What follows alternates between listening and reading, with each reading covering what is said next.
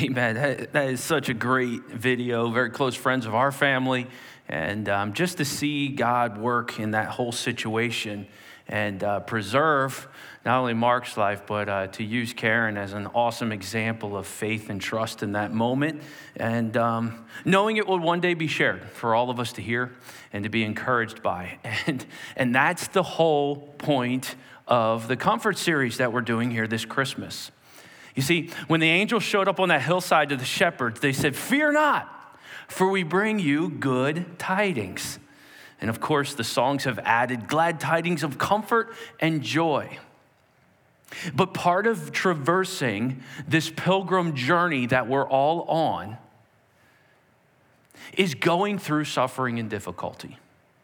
We encounter suffering on this earth because of sin. We make mistakes. Sin is part of this life. There's suffering because of sin, disease, struggle. Sinners, we get wounded by others, we wound people.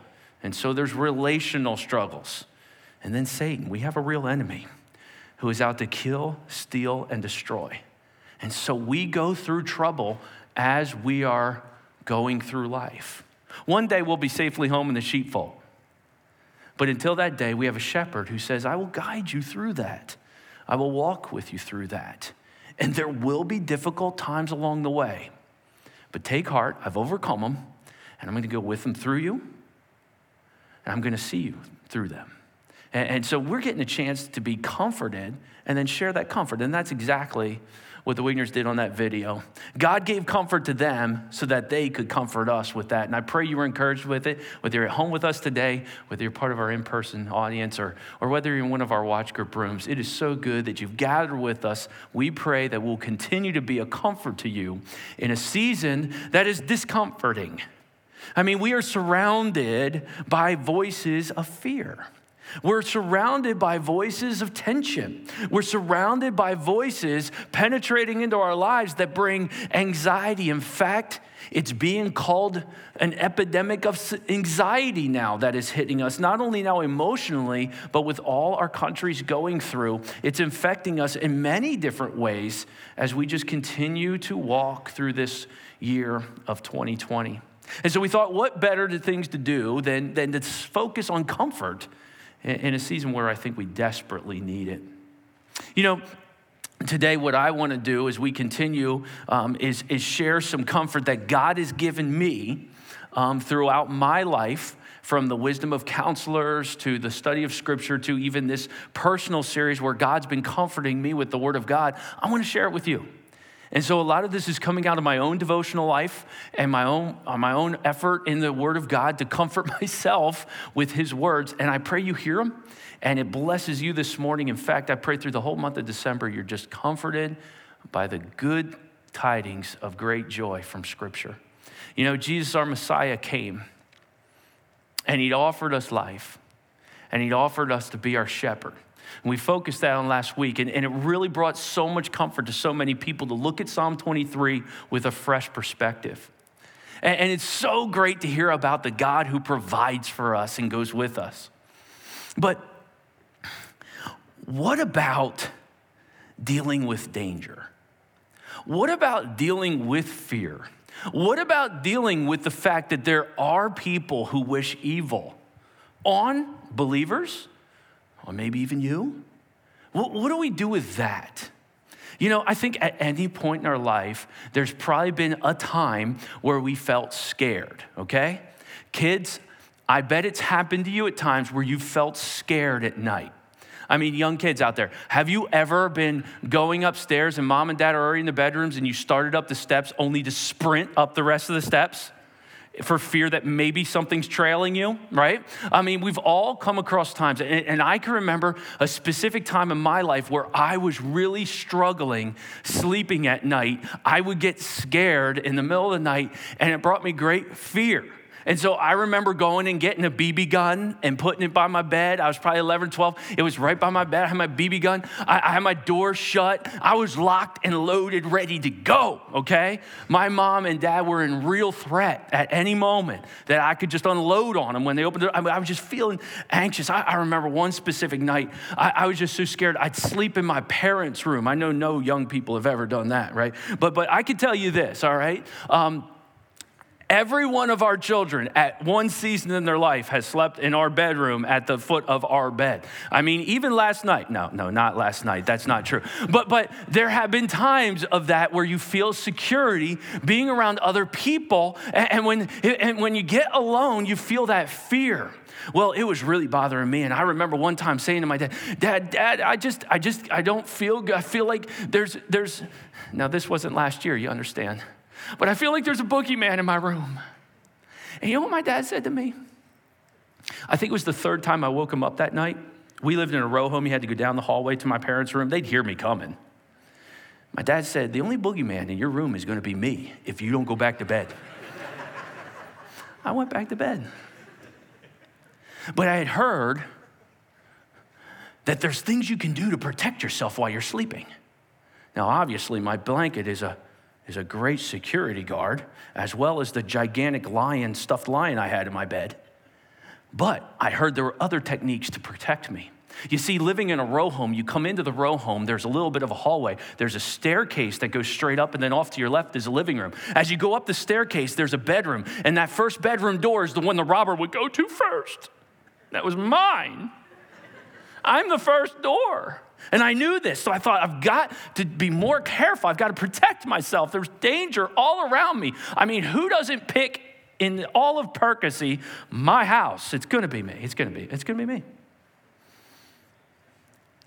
So I came up with a plan. I heard this. If you take coins and put them in a cup, put them on the handle of the door, when the robber or the boogeyman opens the door, the coins will fall over and you'll hear the coins and you'll jump into action. I don't know what action I thought I'd jump into, but I thought this was wisdom. And so this is what I did I got a cup, I filled it with coins. This is great. Went into my bedroom, shut the door, put the coins on the knob like this. I'll show you what I'm, put them on like that. And then when they turn the knob, they're going to fall over. This is great. It's like Home Alone 7. I go to bed. This is beautiful. Nobody's come into my room without me knowing. Let's just test it. What a beautiful plan. But then I thought, there's a problem. He's already at my door, he's already in the house. I, I, I need to do this to our downstairs door. Because then I have time to get out my window when I hear the coins. I mean, this is the stuff going through Christopher's head. I was always prone to being worried about my life. And I have always needed people in my life to go, Chris, hey, hey, go to bed. It's gonna be fine. And, so here, let me speak this here. There are going to be people hearing a sermon on fear and go, I don't know what the big deal is. But I bet God has probably put you near someone who is terrified often to be a voice of comfort to them. How many times have I had people say, Hey, Chris, God's got this. Hey, Chris, God's in control. Hey, Chris, it's going to be all right. It's going to work itself out. I've had people speak into my life and I want to speak into people's lives that same comfort. We asked last week Are you a voice of comfort in your house or a voice of fear and anxiety? If we want to be voices of comfort, then we have to know comforting things to share with people who might be scared. And if you're here today and fear is crippling you, first of all, stop punishing yourself and stop beating yourself up and stop calling yourself a wimp or whatever. Stop it. We're all sheep in this room. We're all sheep, scripture tells us. We all scare easily. We all get turned upside down and can't get up at times. We all follow the crowd. We all get filled with anxiety in some kind of level. And somebody might be a tough guy at night, but you show him his bank account and he's stressed. We demonstrate fear in very different ways at times. And where some might be very scared of an epidemic, some might be more scared of the market. Wherever you're at today, whatever fears, especially in the area of your life, I believe Scripture wants to speak words of comfort into that today. And so, if you know someone in your life who is very fearful right now, or if it's you, I pray you walk out today comforted by the words of God. You know, as I've gotten older, um, I've gotten over some of my boogeyman fears. Praise God, just worked through them last weekend. But, but, but there are other things that can weigh on me at times. And, and I was sharing some of the challenges of at sometimes being at least locally a, a public figure and things like this with a friend. This was throughout the year. And I was just saying that this, this happened, and you know, I got this, this. And they just jokingly said, you know what, Chris, you ought to get a bodyguard. And I thought, all right, one, I'm not that important, dude. But two, I thought, that would be awesome. I mean, how many of you would love to have a bodyguard? Let's think about this for a second. Let, let's actually, you know, ruminate on this idea of having a bodyguard. I mean, what would life be like if you came into church today or you're at home and somebody ushered you in, sat you down at your seat, checked around the room, and then, and then yeah, I'd be like, ooh, ooh who is this? Bodyguard. And I got thinking, what would I look for in a bodyguard? You go, Chris, you got issues, but this is the way I think. What did I even look for in a bodyguard? And so I did a little fun Google search. What are the top characteristics of bodyguards? Do you know there are sites upon sites about what to look for in a bodyguard? This is clearly something researched, I found out. Okay, this world's a little more scared than I thought. So, so I started thinking, what would I do? And I was looking at the list, and I, I was like, what would I be looking for in a bodyguard? And I came up with four characteristics, okay? That, that oh, this would be this would be an elite bodyguard to have. Okay, I wouldn't want to pay for this. I just you know would want this in my life. One, I'd want them to be powerful. You say, oh, yeah, big, strong. Yeah, that's great. But I want to be powerful. I want to have access to anything. I want to be able to call ahead. I want to, there's, there's certain people you get told in your life that people will pick up a phone for them when they call. I want somebody powerful that, that man, they're in control of the situation. I don't have to stress out. I'll tell you what, we have a security team at church. When I know they're locked, locked and loaded for the day of what we're going to do this, we're going to do this, we're going to do this, Chris, we're all set, ready to go. I just, man, they're in control. I, I want a bodyguard that's powerful and in control of any situation, and I can trust them to be ahead of the game and be on top of it. But secondly, I want a bodyguard who's attentive. They say the greatest characteristic to look for in somebody who's a bodyguard is, is awareness. They need to be aware of all situations. It was a few years back. We had a Navy SEAL attending at our church at the time. He's been since restationed. And we went out to, to talk. He said, Hey, I'd love to take you out to dinner sometime, Chris, and talk. And we went out and talked to him. And as we were talking, he was talking about the difference between me, a civilian, and him, a SEAL. And it was extremely um, humbling to hear how he viewed civilians. But at the same time, I was encouraged by it too. But he's like, for example, you just are sitting here having lunch, right? I said, yeah. He goes, you notice what room, table I picked? Um, my back's to the wall. There's nothing behind me. I can see the entire restaurant from here. She walked in over there. He's over there. They're having an argument at their table. This couple right here, I'm watching this. And then this guy over here, he's looked at me four times. I said, dude, just, just eat. but at the same time, I was like really intrigued by all this. I'm like, tell me more. He goes, let's talk about the parking lot for a minute. And he went through the parking lot. I'm like, man, is every, incredibly attentive. I want somebody like that. I want somebody that nobody's gonna sneak up on them. Nobody's gonna sneak up on them. Nothing's gonna surprise them and they're prepared for attack at all times. I want an attentive bodyguard. You know what else? I want a protective one too. I want a guard who'd be willing to sacrifice even his life for me. I mean, he might have to take a bullet for me, if you will, right? That's often the phrase. I want him attentive, I want him powerful, and I want a defender. I want someone who's willing to sacrifice. Chris, I'll do whatever it takes to assure you arrive safely through this event oh man, that sounds good. But then, but then here's a characteristic I wouldn't have thought through, but they say it's extremely imperative to bodyguards, and it's loyalty. They say the better the bodyguard knows who he's defending or who she's defending, the more apt they are to do a better job. And so a developed relationship will bring even more power to a bodyguard. Man, I want a loyal bodyguard. Some, somebody who, who really brings a calming factor that they have my best interest in mind, they have me in mind, and they want to go with me wherever I'm at because they're extremely loyal to our relationship. Some of you are insightful people and you know where I'm going with this. But I got thinking.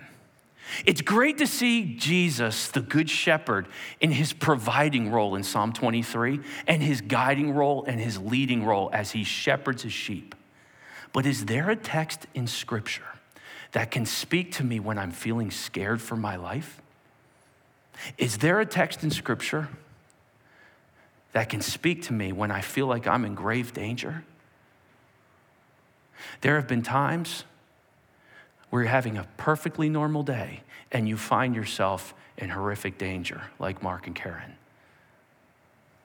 I've heard stories of my dad who worked in Philadelphia when I was especially a young boy. He said, you'd be on the subway train feeling safe, and within two stops, you feel like you're in tremendous danger. Are there passages I can lean into when I desire a bodyguard? And that today is our tiding of comfort. We're going to walk up to a sheepfold and we're going to meet not just the good shepherd, but we're going to meet what we'll call today the keeper. The keeper. It comes from a Hebrew word, shamar. Shamar means guard.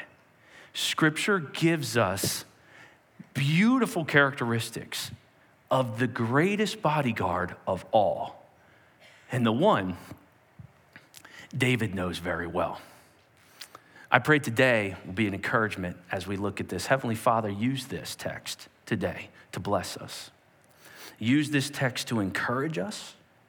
And yes, Lord, use this text to comfort us. May we hear your voice and may we listen to only your voice.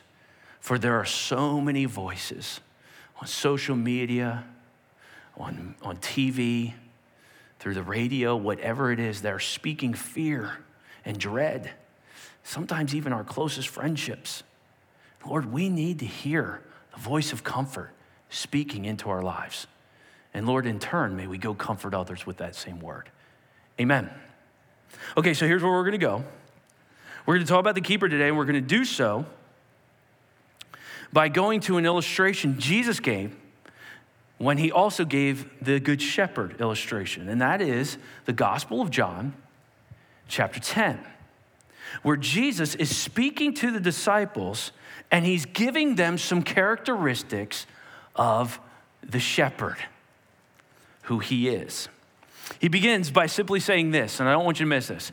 Truly, truly, I say to you, now, if I walked in and said, Truly, truly, I say to you, you go, Chris, why are you doing that? You, you know, you quoting Jesus? Because, I mean, he's known for that. Truly, truly, you might know this one. Verily, verily, right?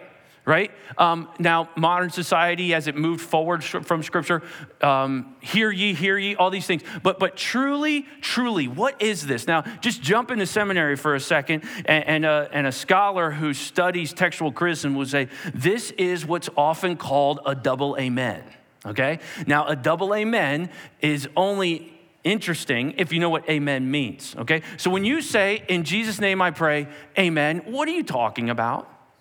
Okay, what are you even saying? All right, what is amen? When a preacher says amen and we all go amen, what are we even saying? Well, within the phrase amen carries the idea of let it be so or it is true. You can really carry both of those ideas into it. Let it be so, let it be so, it is true, it is true. But what's really neat when Jesus speaks truly, truly, he speaks it in such a way that not only is this amen and amen, let it be so, let it be so it is this is true, this is true, and I can verify it by first person experience. I am the truth behind this truth. And so, as one commentator said, whenever Jesus says truly, truly, you better listen, listen. Okay? So, truly, truly, I say to you, he wants to tell us something about himself. He who does not enter the sheepfold by the door, but climbs in by another way, that man is a thief and a robber. I'm sorry, Chris, I like your little cup illustration, but robbers don't go, hello, coming in. All right, they're going through the window. They're going to smash it. They're going to go in. Jesus says, You all know this about the sheepfold. They, the, the, he who does not enter by the sheepfold by the door, but climbs in by another way, a man's a thief. They're coming in, they're coming after the sheep. The shepherd comes up to the door. We know this. Guys, you know this. And the disciples would say, We do know this. We're very aware of how sheepfolds work. But he who enters by the door is the shepherd of the sheep, and to him the gatekeeper opens. Now, this is interesting. Jesus says the shepherd walks up to the door, and there's a gatekeeper, there's a shamar, there's a guardian.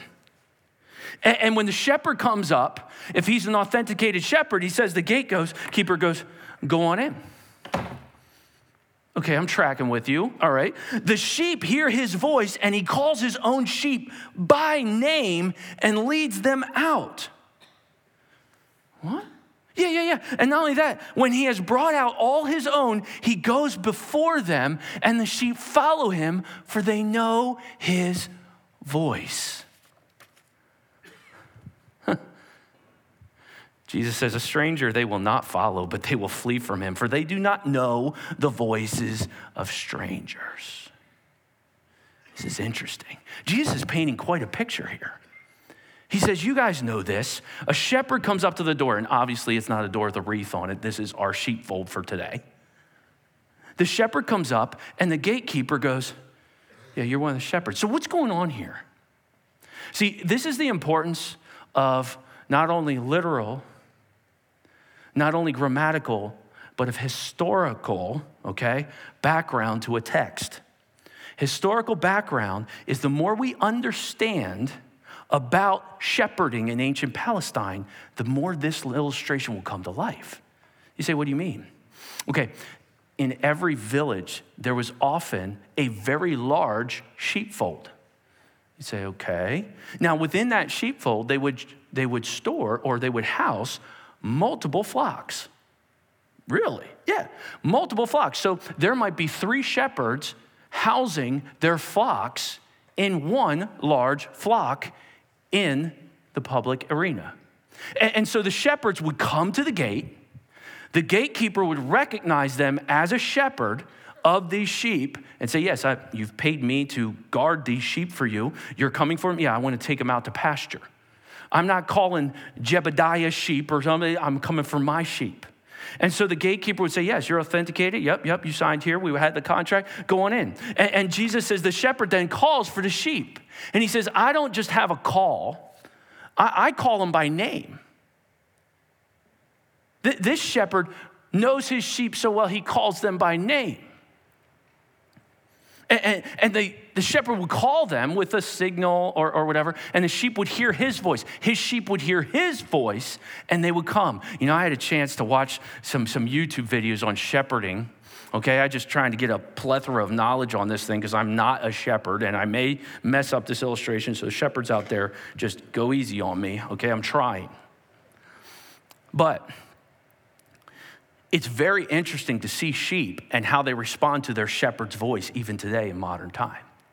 There was a class, a school group that was taken to a sheepfold. And they all stood along the side. You can watch the video, and the kids are going, I don't even know what they're saying. But the shepherd's got this little call for his sheep. And the shepherd's telling the classmates, call him, call him. Kids are laughing. Sheep aren't even looking. They're just there. Not, there's not even one curious one. The one lamb who goes, What are you weird kids doing? They don't even look up. It's hilarious. And the kids are going, da, da, da. They're trying everything. And then the shepherd says, Okay, my turn. And he's got his LL Bean jacket on. He's not holding a shepherd's staff or anything. And he goes, You ready? I'm like, yeah, yeah, yeah, yeah. La da da da. La da da da. They all look up. It's, you see them all. There's like 40 of them. They look up. Da, da, da, da, da, da, and they start coming towards him. And they start racing. And all the kids are like, oh my word! You know, and they all, they all come. They refuse to listen to these kids. But they knew their shepherd's voice. And when they recognized their shepherd's voice, they came. Jesus is sharing this story, and when you have the village in mind, you realize that there's power to this. It's a figure of speech, speech Jesus says. So, so, continuing our text, he says this. This figure of speech Jesus used with them, John says, but they did not understand what Jesus was saying to them. Jesus was trying to illustrate to them. Let, us go to that sheepfold in the village. Jesus is basically saying this. And I'm going to bring this figure of speech to life. Now, you remember what a figure of speech is, right? Some of you kids are like, oh my word, we just got out of school for Christmas break. Please don't take us back. But see, a figure of speech, okay, is a phrase with a separate meaning than from its literal interpretation. So Jesus is trying to teach something, and he has this village sheepfold in mind as he goes to the door. He says, I'm the shepherd. I have a flock in there. Now, that flock is all of Judaism, we find out from parallel texts. And Jesus can call people to himself as the shepherd, offer them salvation Jesus saying, I come to the door. The gatekeeper recognizes me as the authenticated Messiah who has the right to enter the door and call the sheep whom he selects. And he says, I open the door, the gatekeeper passes me, and I lean in and I call out my sheep by name Chris, Doug, John, Kyle, Gabe, Judy, Darla, Kim. I'm using our staff. Come on, guys. Come on. See what Jesus was doing? He was calling out those from within the flock to himself, and he would guide them out and be the shepherd. And he's sharing this illustration that there were religious leaders. They were trying to get into the flock and have them follow their ways. And they would abuse their sheep. They were bad shepherds and they wanted to hurt those sheep and use them for their own personal gain. But the good shepherd, he don't go over the fence. He don't go over the stone. He comes through the door because he has access. And not only does he whistle for his sheep that many sheep did. Jesus said to those disciples, I know you all see these shepherds whistling for their sheep. I do better. I call them by name. And they come to me and I lead them out. The sheepfold in the village brings so much energy to this and so much excitement to the fact that Jesus is the shepherd who chose me and called me to himself, and he knows me by name. But then Jesus does something confusing. He drops another double amen. He knows they don't understand what he's actually trying to say. He says this Truly, truly, I say to you, I am the door of the sheep. All who come before me are thieves and robbers, but the sheep did not listen to them. I am the door. Jesus, I, I, thought you were the shepherd.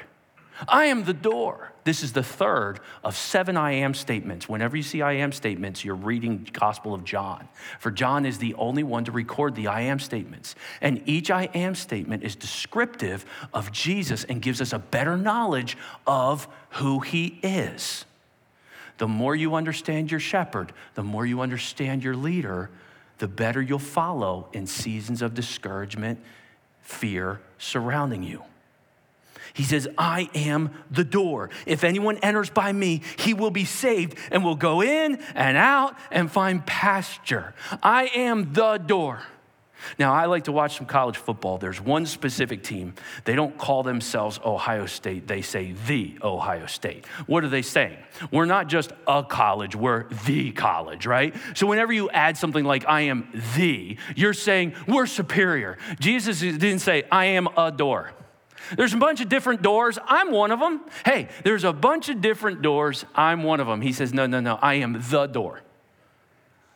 The door. And understanding he's the door, he says this If anyone enters by me, he will be saved and will go in and out and find pasture. He offers safety, liberty, support. He offers the abundant life. The thief, you know what he does? He comes only to steal and kill and destroy.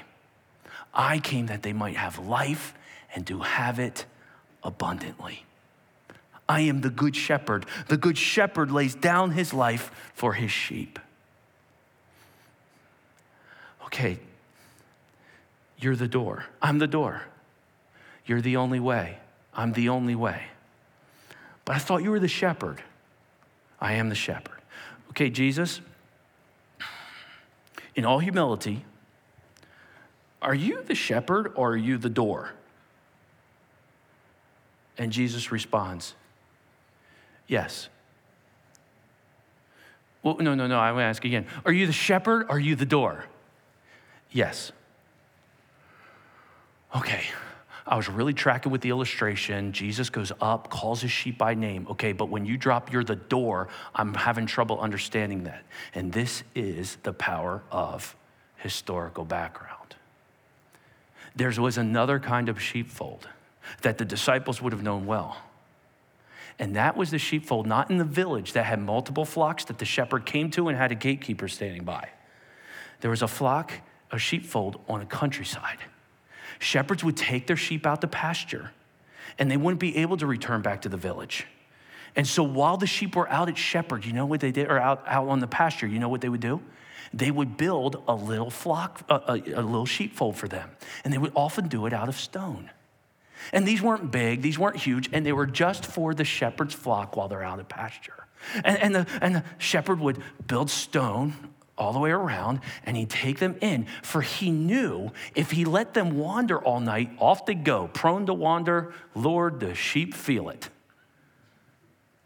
I heard one story of a modern day shepherd share that he lost over 300 sheep off a cliff because one of his sheep got out of his sight and went off one and they followed him. A few of them lived because of the pile.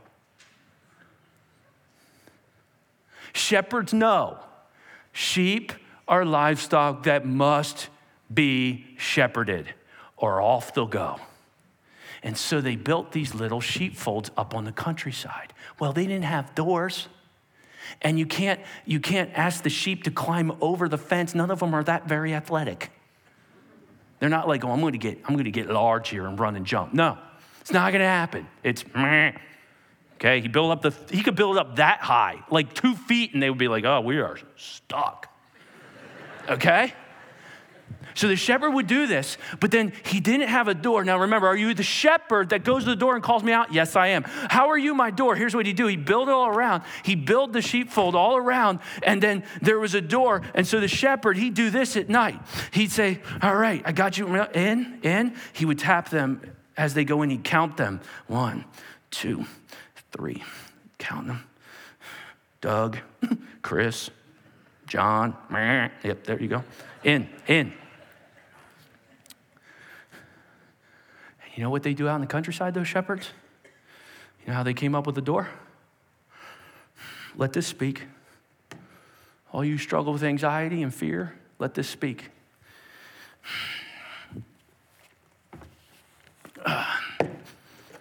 Go to bed, guys.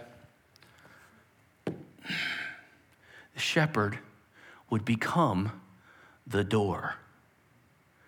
And what you have in front of you is an illustration. Jesus, are you the shepherd are you the door? Yes. Wait a minute. If you're the shepherd and the door, that means you're a keeper. That means you're a shamar. That means you're a guardian. That means you're a bodyguard. That means you're my guard. And, and this beautiful imagery of Jesus sitting by the door begins to take root and take power because we are sheep and we're out and we're on this pilgrimage. Remember Psalm 23? We go through a lot of things on our journeys ups and downs. We go through unease, but He provides. We go through change, but He leads us. We go through struggle and He restores us even when we're cast sheep laying on our back.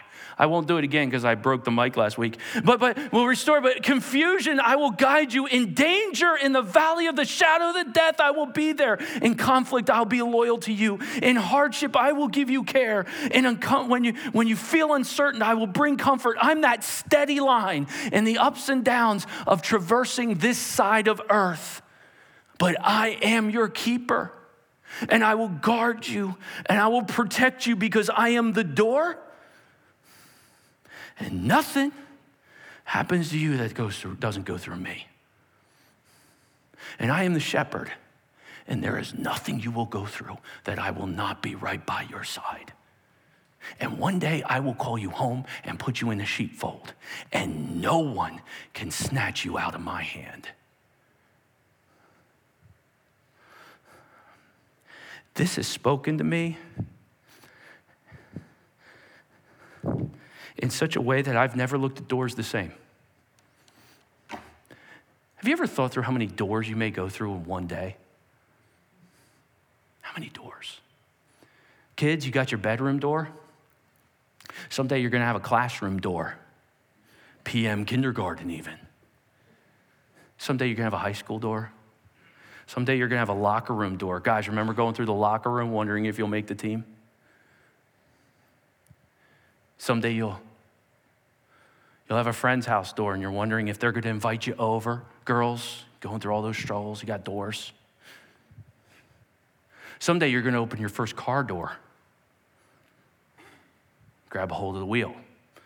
Someday you're going to open a car door that you bought for your kid and close the car door.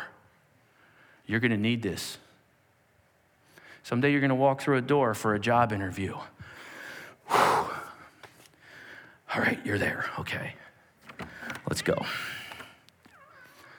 Someday you're going to be in a room you shouldn't be, and you look at the door and you see him sitting there, and you go, I got to get out of this door. I got to get out of this door. God, thank you.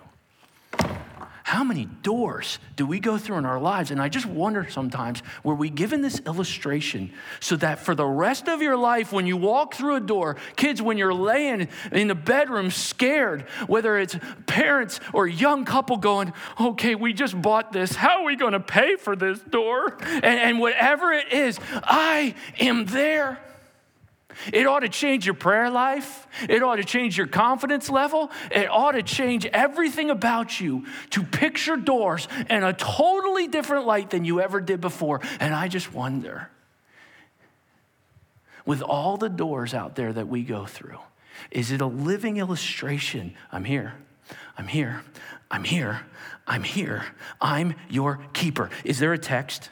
I mean, Chris, this is a nice illustration. We appreciate you thinking through this, and I love the imagery of my shepherd sitting at my door. That is so much better than ATD or whatever they call it, right? Is there a passage that locks into this?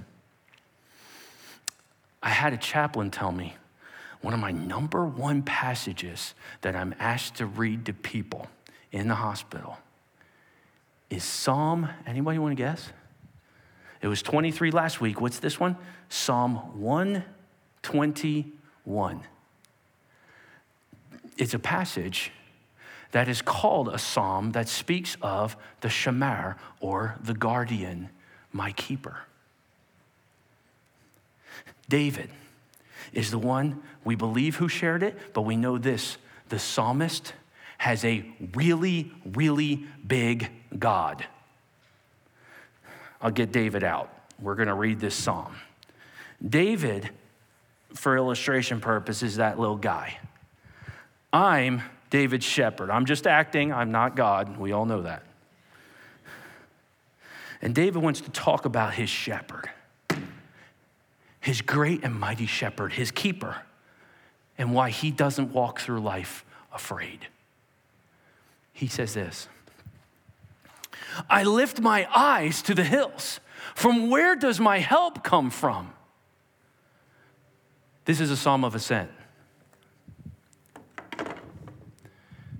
David's walking towards the hill.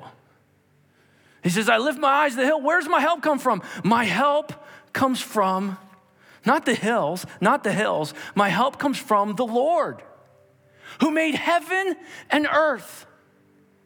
His God is not just some God, his keeper is the powerful guardian. He's his creator. And you know what's exciting about that?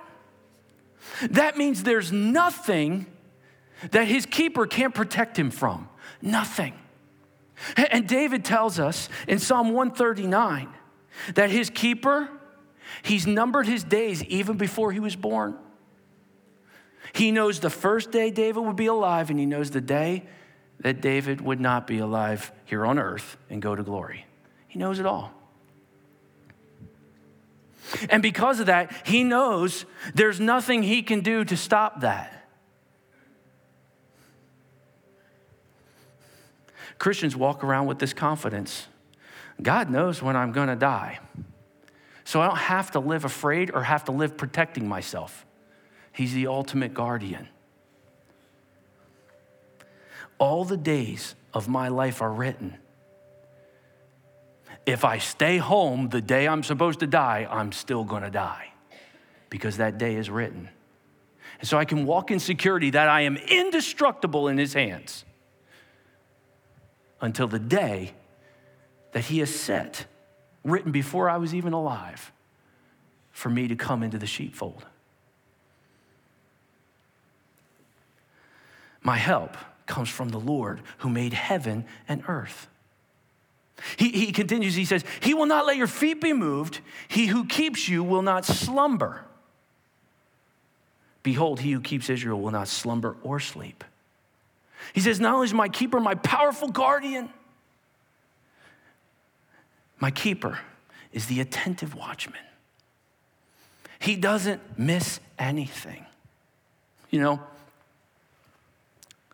the most powerful CEO in the room, the most confident young woman, the most successful person, whatever this world says you are, the greatest athlete, whatever, all of you have to do something. You have to go to bed and go night night.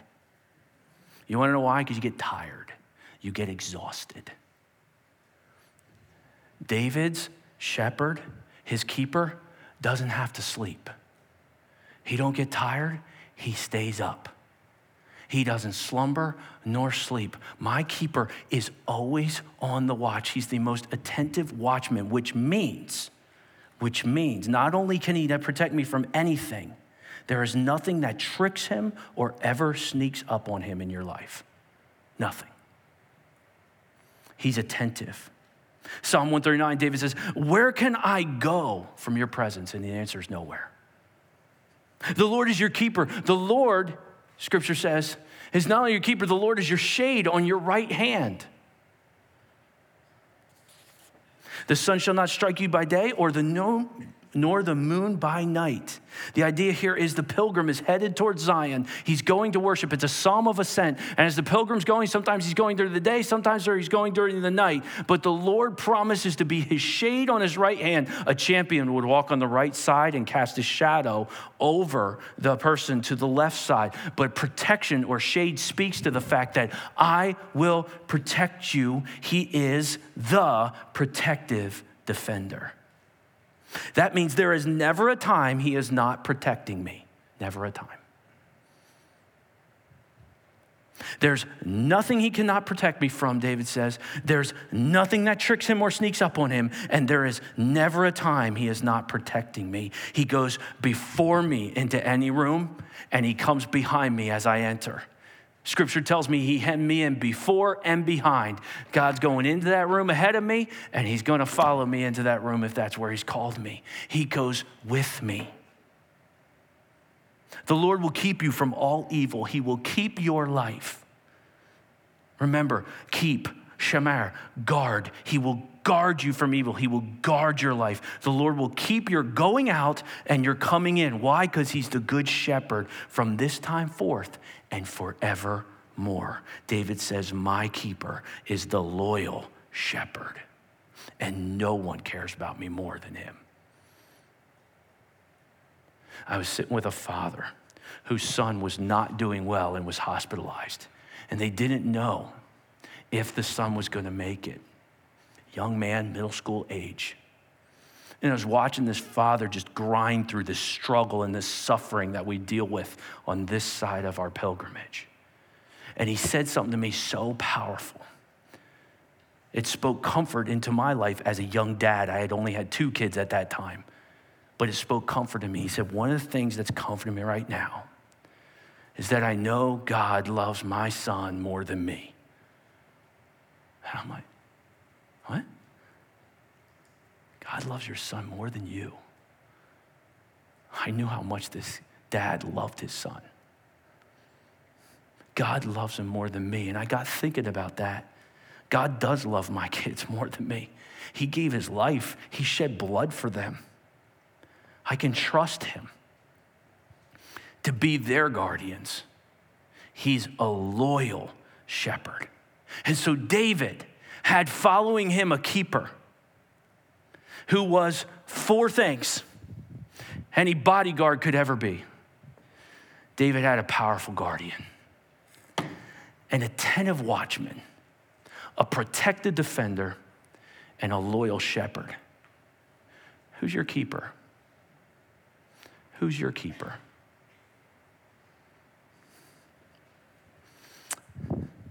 The enemy has come to steal, kill, and destroy. He doesn't want you to have a big, gigantic shepherd. He wants you to have a little God. That's God. That's what the enemy wants. And when your God's that small, I got to take care of myself. Okay, we've got to get more security cameras. We've got to get something around the house. We need to get some weaponry in this place. I've got, I mean, I mean, somebody's going to come. I mean, somebody's going to. I got all your days numbered. No, I mean, I only. I mean, I, I, I got to. Protect. I got to keep myself alive. Okay, I mean, attentive watching. I mean, is anybody watching? I mean, you see what's going on in the news? I mean, if we if that, if that keeps happening ten years from now, you understand what it's going to be like. I mean, I'm not going to take that. If I took that, you know what could happen to me? I mean, I got to protect myself. I mean, oh my word, I've got nobody. I mean, this is crazy, and that's what the enemy wants, child of God. He wants you to have a little God, and you got to take care of yourself, but you're just a little lamb. Meh. And if the enemy can have your God be that small, then anxiety will win the day. You say, Chris, I get it. I want to track with you. Here's some tidings of comfort. Here's some tidings of comfort. God, here it is, promises to keep us so that he can instill comfort within us. I, I, want, I want a bigger God, but you understand. I mean, it's David did get a sunburn, right? Shade keeps him by the shade. I mean, evil things did happen to David, right? Didn't he lose a few wars? Yeah, he did.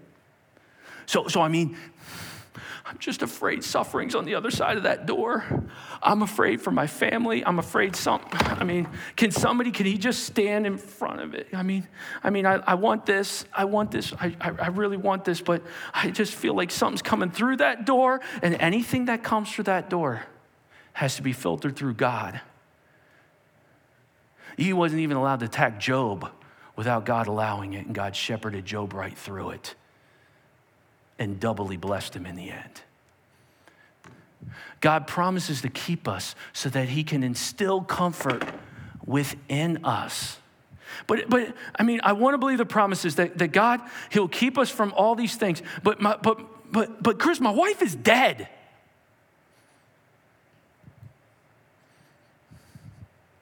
Chris, my son, my, my son, my son's 15 with cancer. I, I want to believe that, but I'm dealing on this side of eternity. You will deal with sin and the suffering that comes with it. You will deal with sinners who will hurt you and wound you, and you will do it to others. And you will deal with Satan, your enemy. Difficult things happen to my children, but that doesn't make me a bad shepherd. I'm a bad shepherd when I don't help them with their difficulties. I don't help them pick them up when they fall. I don't go through it with them. I don't offer them comfort. And that's what Jesus said I'll do on this side of earth. I promise to keep you. But how can you say that? Because we struggle because we only think with an earthly mindset. We think of earth as our citizenship instead of glory. We don't look at this time as a pilgrimage. We look at it as everything. And so for us, dying is like the worst thing that could happen, when in reality, it's entering the sheepfold to be safe forever. I mean, we look at life with a timeline that has such a wrong perspective at times. We think everything is all my days, all this time on earth, but God is ever true to his promises, 1 Corinthians 1 9 tells us. He gives us promises, not just for this time, I have all my days right here. I'm hoping we're towards the end, by the way. But forever, he has the entire timeline. When God wrote the promises of Scripture, that people go, it says this, but this isn't true in my life. Well, it may not just be temporal, but also eternal. When God wrote these promises, you have an eternal God, God breathing this text to us. When he put these promises in here, he looked at those promises from his perspective. He is the God of eternity past and eternity future. He knew before Chris was born how many days he would live. He knew this time on earth where creation was, but he also knows what Chris is going to be like in the eternal state because he sees him forever. He knows what I'm going to be doing 500,000 years from now. And he wrote his promises to Chris Heller based on his perspective, not just an earthly perspective. And he put it into a book, and it's still speaking to me today and can speak only into my life now, but forever because this book is alive. I know what a dead animal looks like, and I know what a live animal looks like, and a live animal breathes. This book is breathing, it's active, it's alive. And that's why it still speaks. And God's promises are not just for this time on earth, but forever. God has an eternal view in mind when He writes His promises. Guys, that's tidings of comfort. That's tidings of comfort. The Lord is your keeper. You know, I, I want to finish with this. Every week, I want to give you a tiding of comfort. God gives comfort to us so that He can comfort through us. Um, there are folks of you, and you might be watching online, and, and, this might be you, or you might be in the house or in a watch room. I just want to speak to you for just our last four minutes. There are people that are really going through severe anxiety right now, severe. Um, they understand what a panic attack feels like. And uh, if you don't know what that feels like, um, they know. If I, if I describe this, you're going to say, Chris is me. Um, their heart begins to feel painful. They get shooting ghost pains at times. They can't eat. There's like something in their stomach. Their breathing gets heavy. They can even break out in a sweat like they have a cold. It comes over them. They don't know why it comes. Trigger something triggers it, and, and they go into these things. And, and the people around them say, "Knock it off," or "Grow up. What's wrong with you?" But they're struggling with severe anxiety. It's happening in young people all the way through senior saints, especially in the day period where everything you turn on is fear, fear, fear, fear, fear. I got an anxiety hack for you, especially if it attacks you late at night. This will work for the youngest kid out there who's a child of God all the way through the most senior saint. It's Psalm 139.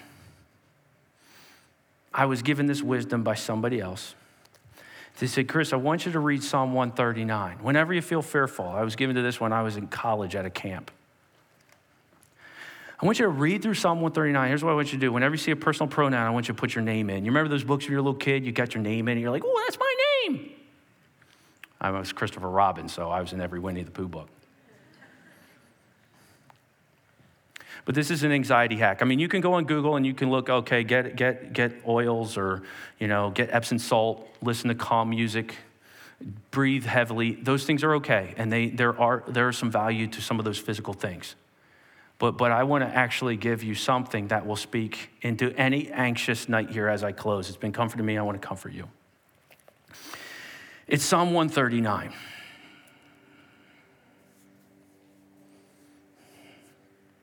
Oh Lord, you have searched Chris, and you know Chris.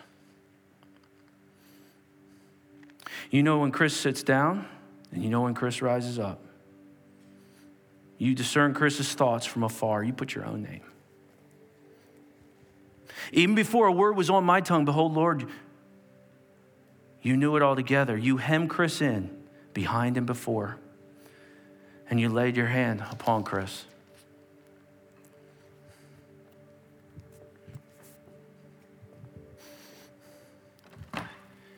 Hey, man, it's time to go to bed. I know. I know. It's going to be a tough quiz. You'll get it. You'll get it. Hey, where can Landon go from your spirit? Where can Landon flee from your presence? You got him, Lord, right?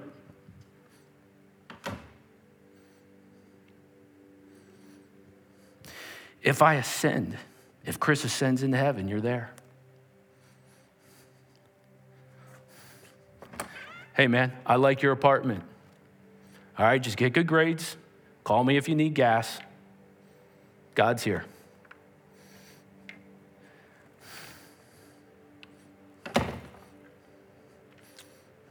If Carter takes the wings of the morning and dwells in the uttermost parts of the sea. When you start realizing every door your kids, every door your wife, every door your husband, when you start realizing your keeper is with you, and he's a big keeper, and he's a massive keeper, and he says, I'm the door, and I'm also the shepherd. Don't let the devil lie to you and speak fear into your life. I will go with you and I will keep you. I know my sheep. And here's why 139 will speak so powerfully to you. Because if the Holy Spirit is inside of you and you hear your name and you hear that text, you hear that voice and you know that voice. Sheep know this voice. There's a lot of strange voices out there, but sheep know this voice. And when's the last time, teenager, you read a paper Bible?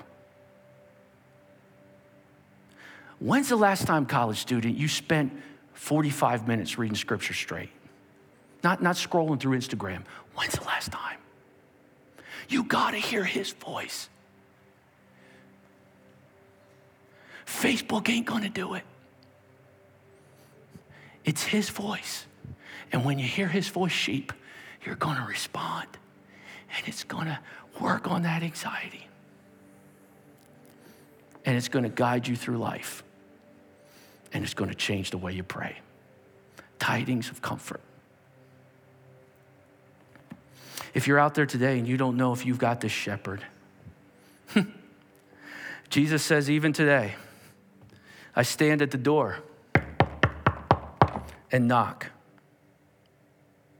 If anyone opens, I'll come in and I'll be their Savior. Scripture is clear if you confess with your mouth and believe in your heart that Jesus is Lord, you will be saved. The shepherd's the only way and the shepherd's the one coming through the door. Heavenly Father, today, wherever we're at, may you speak to us and may we, as your sheep, hear your voice. God, we need it. We need scripture so bad. And the enemy keeps scaring us and distracting us and throwing lies and fear and all the things around us. Yes, Lord, we want to walk in prudence. We want to walk in wisdom. We want to walk in humility. But we can't operate by fear. And the only way to do that is to hear the shepherd's voice call to us and to follow him. Lord, I pray today that we would never walk through another door the same again. Amen.